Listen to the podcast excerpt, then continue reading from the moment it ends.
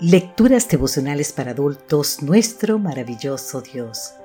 Cortesía del Departamento de Comunicaciones de la Iglesia Dentista del Séptimo Día Gascue en Santo Domingo, capital de la República Dominicana. En la voz de Sarat Arias. Hoy, 7 de agosto, Dios está de tu lado. Salmo capítulo 56, versículo 8 nos dice, Tú llevas la cuenta de todas mis angustias y has juntado todas mis lágrimas en tu frasco. Has registrado cada una de ellas en tu libro.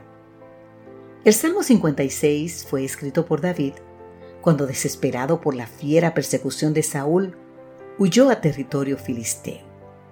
En esa ocasión David sintió tanto temor de Aquís, rey de Gat, que fingió estar loco y así engañar a los filisteos.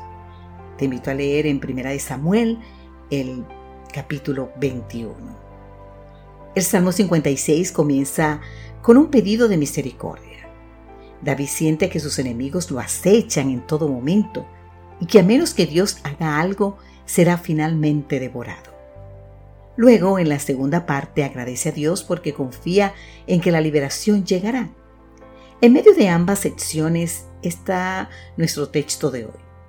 Tú llevas la cuenta de todas mis angustias y has juntado todas mis lágrimas en tu frasco. ¿Lágrimas en un frasco? ¿Estaba David usando aquí una figura del lenguaje o haciendo alusión a alguna costumbre de la época? Cuando el doctor Lloyd Erickson, autor del libro El abrazo de Dios, leyó este pasaje, contactó al personal del Museo Arqueológico Horn de la Universidad de Andrews. Para su sorpresa, los arqueólogos de la universidad le informaron que habían encontrado varias de esas botellas mientras excavaban en tumbas antiguas. Le dijeron que antiguamente, mientras lloraban la muerte de un ser querido, los familiares se aseguraban de recoger en botellitas pequeñas las lágrimas que derramaban para luego enterrarlas cuando daban sepultura al fallecido.